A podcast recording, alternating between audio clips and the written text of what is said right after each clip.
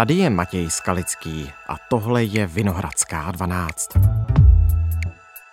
Voda ze zaplavených obcí kolem ukrajinského Chersonu dál ustupuje a je... Lidé už eh, povyndavali mokré věci před domy, ale Вода есть и продукты, продукты, все есть. Záchranné práce stěžuje ruské ostřelování. a obyvatelé největšího sídliště nemají plyn ani elektřinu. Ну что плакать, э, от этого ж ничего не изменится. Neodejdu, ať střílejí jak chtějí, nebo zažili jsme okupaci, jsme zvyklí. To jsou hlasy z Chersonu, města, které přežilo ruské vojáky i velkou povodeň. Vyhráno ale ještě nemá. V Chersonu je teď náš zvláštní zpravodaj Lubo Smatana.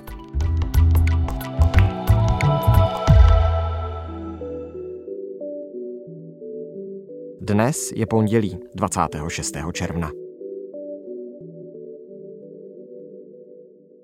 Ahoj Lubo, zdravíme tě do Chersonu, vítej ve Vinohradské 12. dobrý den z Chersonu. Kolik je tam vody? Málo. V podstatě eh, voda ustoupila odevšud. Ono je dobré pro srovnání říct, jestliže má eh, Vltava v Praze nějakých 250 metrů pod Karlovým mostem, tak ten Dněpr má skoro kilometr. Jo, to jsou ty hlavní rozdíly. Také mě nenapadlo, že ta voda tak eh, rychle zmizí, ale je pryč, odtekla do Černého moře a zůstává jenom v těch níže položených místech, ve sklepích, v průmyslových areálech a potom na tom levém břehu, který je okupovaný ruskou armádou, tak je to velmi zabahněné. Tam je to důležité z toho hlediska, že se ruští vojáci stáhli trošku dál, čili už sem třeba nedoletí minometné granáty. Je tam ta voda ještě v Chersonu alespoň tedy cítit? No, cítit rozhodně je, ale ovšem ne v centru. Když půjdete třeba na ostrov, což je sídliště, které bylo odříznuté čtyři dny od okolního světa, do těch eh, ulic v blízkosti řeky, tak tam ten zápach je opravdu silný.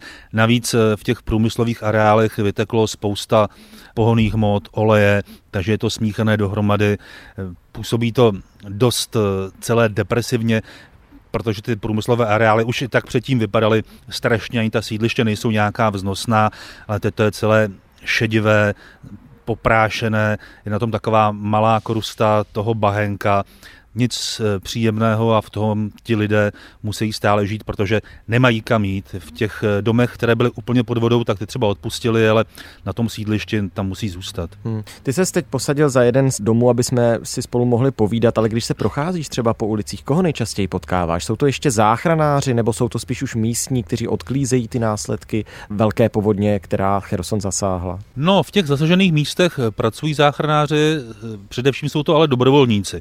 Tady se lidé na stát eh, moc spolehat nemohou, stát má úplně jiné starosti. Hasiči, dobrovolníci z různých míst, ale především místní Ukrajinci, tady jsem moc eh, cizinců neviděl, ti sem občas přivezou nějakou pomoc, ale že by pomáhali přímo na místě, to je trochu nereálné. Potom se tady pohybují především eh, starší lidé, přece jenom z těch původních 300 tisíc obyvatel zůstalo v Chersonu nějakých 30 tisíc, mužů je tady vůbec málo, takže převažují ženy. Občas eh, potkám nějakého vojáka, ale ti jsou na pozicích, sem maximálně si jedou eh, něco nakoupit. Včera jsem v parku viděl lovce dronů, což jsou vojenské jeepy, které mají nahoře kulomet a čekají, jestliže je nějaký útok, tak eh, někam vyrazí a sestřelují je. Hmm. A je tam nějaká těžká technika, taky třeba bagry, které odklízí bahno?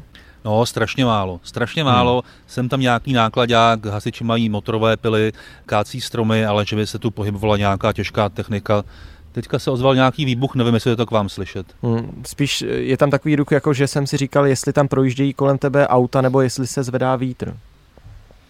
On tady za mnou jezdí normálně trolejbusy. To je jako zajímavé, že sice to město je vlastně v takové poloválečné zóně, ale po ránu bývá dost funkční, lidé nakupují, jsou otevřené lékárny, je otevřených pár obchodů, jinak tedy služby vůbec žádné. Já jsem tedy našel alespoň dvě restaurace, kde se dá najíst, ale jinak eh, je to město, jak se den posunuje, čím dál prázdnější a večer je tady úplný klid. Platí tady suchý zákon, to znamená, že se prodává alkohol pouze do tří hodin a zákaz vycházení tady platí v 9 hodin večer, což je asi nejpřísnější na celé Ukrajině. Hmm. Ona ta povodeň taky nezasáhla úplně celý Cherson. Jak to zvládají místní? Pomáhají ti z té druhé půlky těm z té první, která byla pod vodou, byly vidět jenom střechy, komíny? Jak to tam funguje? I třeba tahle ta solidarita mezi místními? Já bych asi ani moc eh, neřekl, protože ti lidé, kteří bydlí na druhé straně, tak ani moc netuší, jaké to je kolem těch zatopených míst a oni se tam i bojí chodit. Jo. Jako lidi si nakoupí a pak se vrátí domů. Tady jako by to, to není tak, že by si kam šli projít nebo na něco se podívat, protože i ty oblasti kolem toho sídliště Ostrov a ty přilehlé ulice tak leží blízko Dněpru a vy, když vylezete nahoru do paneláku, tak se díváte na druhou stranu a tam tu drusové pálí, takže to je i nebezpečné. K samotné řece se vůbec nerostanete, protože za prvé vás tam vojáci nepustí a za druhé z obou stran střílejí snajpři, takže je to velice, velice riskantní. Vyprávěl mi ředitel divadla Aleksandr Kniha, že jeho matka žije na druhé straně řeky v okupační zóně ve vesničce Olěšky, to je tady hodně známá, ta dostává teď docela zabrat, protože ji ostřelují. Ukrajinská armáda ostřeluje ruské pozice, což je tam v těch místech. Olešky byly celé pod vodou a říkal mi, že jeho matce se podařilo odjet z těch Olešek s pomocí ruských dobrovolníků a dostala se během dvou dnů přes eh, vlastně Krym a celé Rusko okolo a v Bělogradské oblasti přešla hranici za pomoci dobrovolníků na Ukrajinu a pak přijela do Charkova a do oblasti Sumy na severu. To znamená, že jsou lidé, kterým se podaří, což je pro mě stále ještě nepochopitelné, nějak se dostat přes ty humanitární koridory i s ukrajinským pasem hmm. e, přímo na Ukrajinu. Ty jsi zmiňoval panelák, ze kterého je tedy výhled přes Dněpry na tu druhou stranu řeky. Ty se tam někde byl podívat i?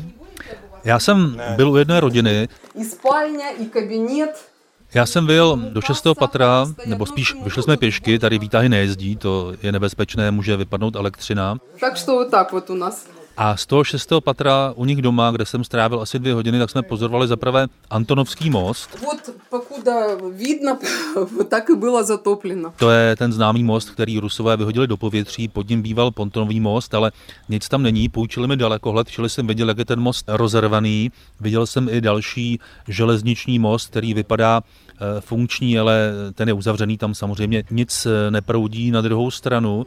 Mohl bych, kdybych měl asi lepší dalekohled, pozorovat i ruské pozice. To Alěšky.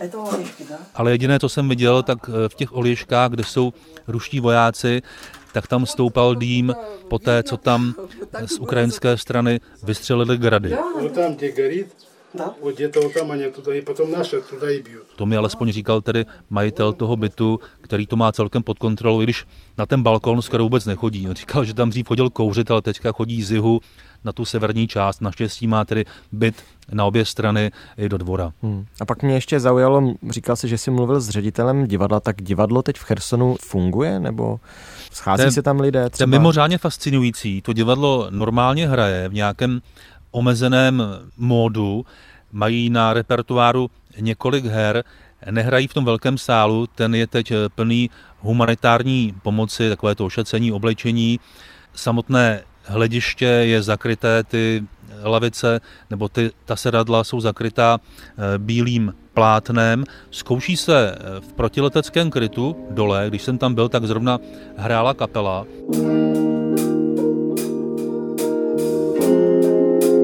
Já to popisuju jako opravdu existenciální zážitek, protože ze zhora, kde to vybuchuje, jsem sešel dolů a najednou jsem byl v kultuře, úplně v jiném prostředí, muzikanti hráli muziku.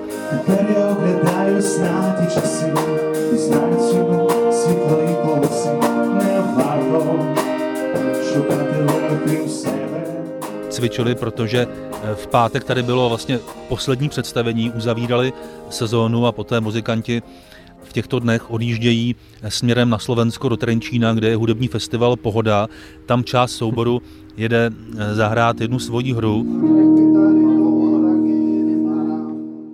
Ale je to opravdu to divadlo, to mě jako trochu dojalo, no. když jsem se potom vrátil zpátky do reality na ostré slunce, tak jsem z toho byl trochu na měko. To je jako mimořádné, co ti Ukrajinci stále dělají, jak se drží, jak jsou ochotni dělat úplně normální mírové věci eh, v tomto válečném chaosu. A docela přišlo i dost lidí překvapivě. Hmm.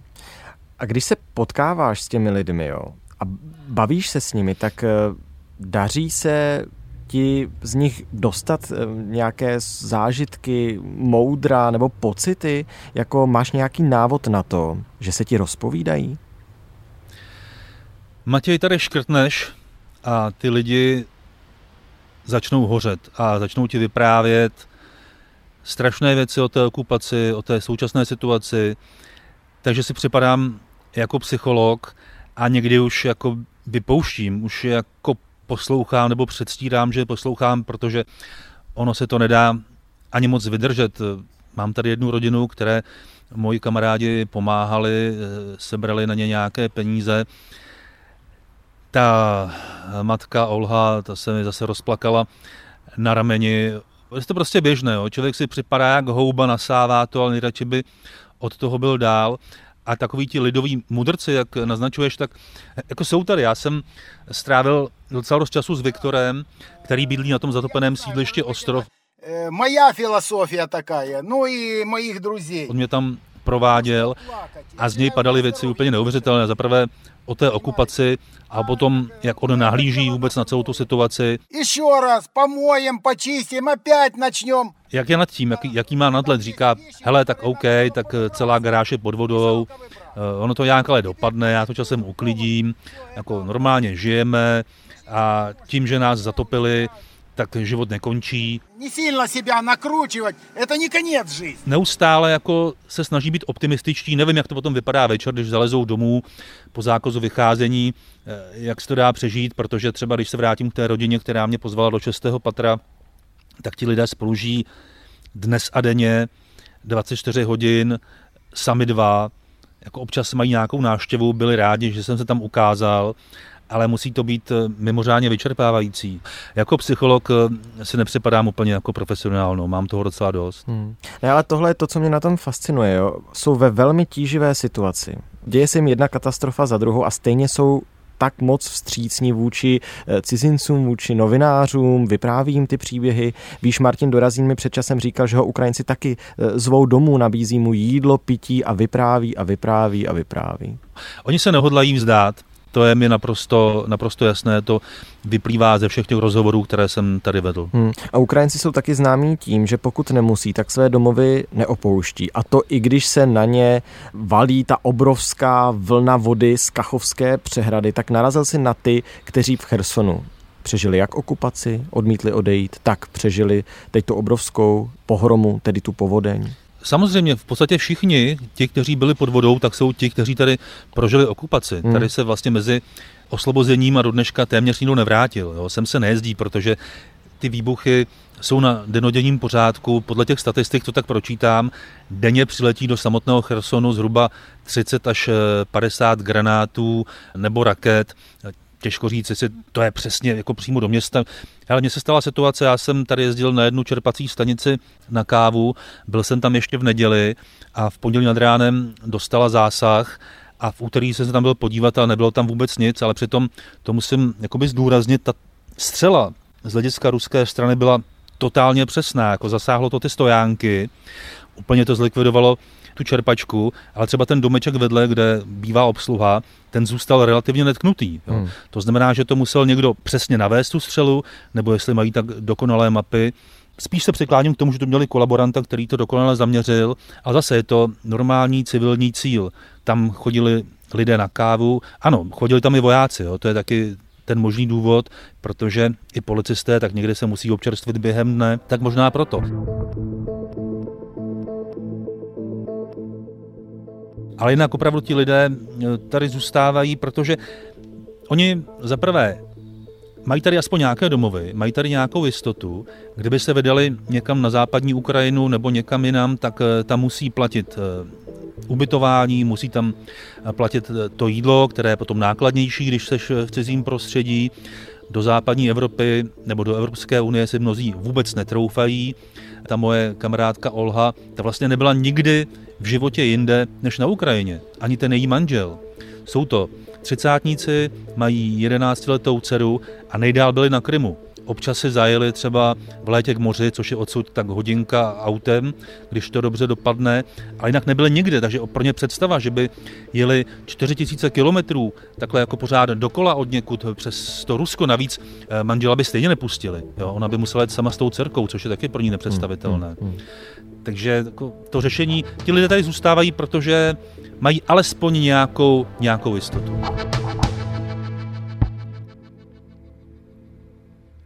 A co lidé, kteří nežijí přímo v Chersonu, ale v těch vesničkách jako okolo? Pro mě byl největší zážitek na řece Inholec, což je tedy pravobřežní přítok Dněpru a klikatí se takovými obrovskými meandry v té rovné stepy, zabahněné, tady já člověk z horby, která rozhodně žít nechtěl, klikatí se takových 40-50 kilometrů až ke Sněhurivce, což je vesnička nebo takové malé městečko už vlastně v Mikolajevské oblasti. To je opravdu hodně daleko odsud. A když přišla ta obrovská povodňová vlna, tak se obrátilo to k řeky Inholce a proti proudu těch 40 kilometrů tekla voda a vystoupala do výšky 6 až 7 metrů hmm. a zatopila ty vesnice podél té řeky.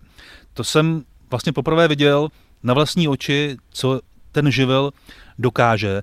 No a tam jsou lidé, řekl bych, ještě asi v zoufalejší situaci, protože to není Cherson. Jo. Ten Cherson je přece jenom známý, sem míří humanitární pomoc a tam v těch vesničkách tam jezdí málo kdo, protože to prostě není známé. Hmm, no ale těch 6-7 metrů, teď ta voda musela smést ty vesnice jako z povrchu zemského, ne?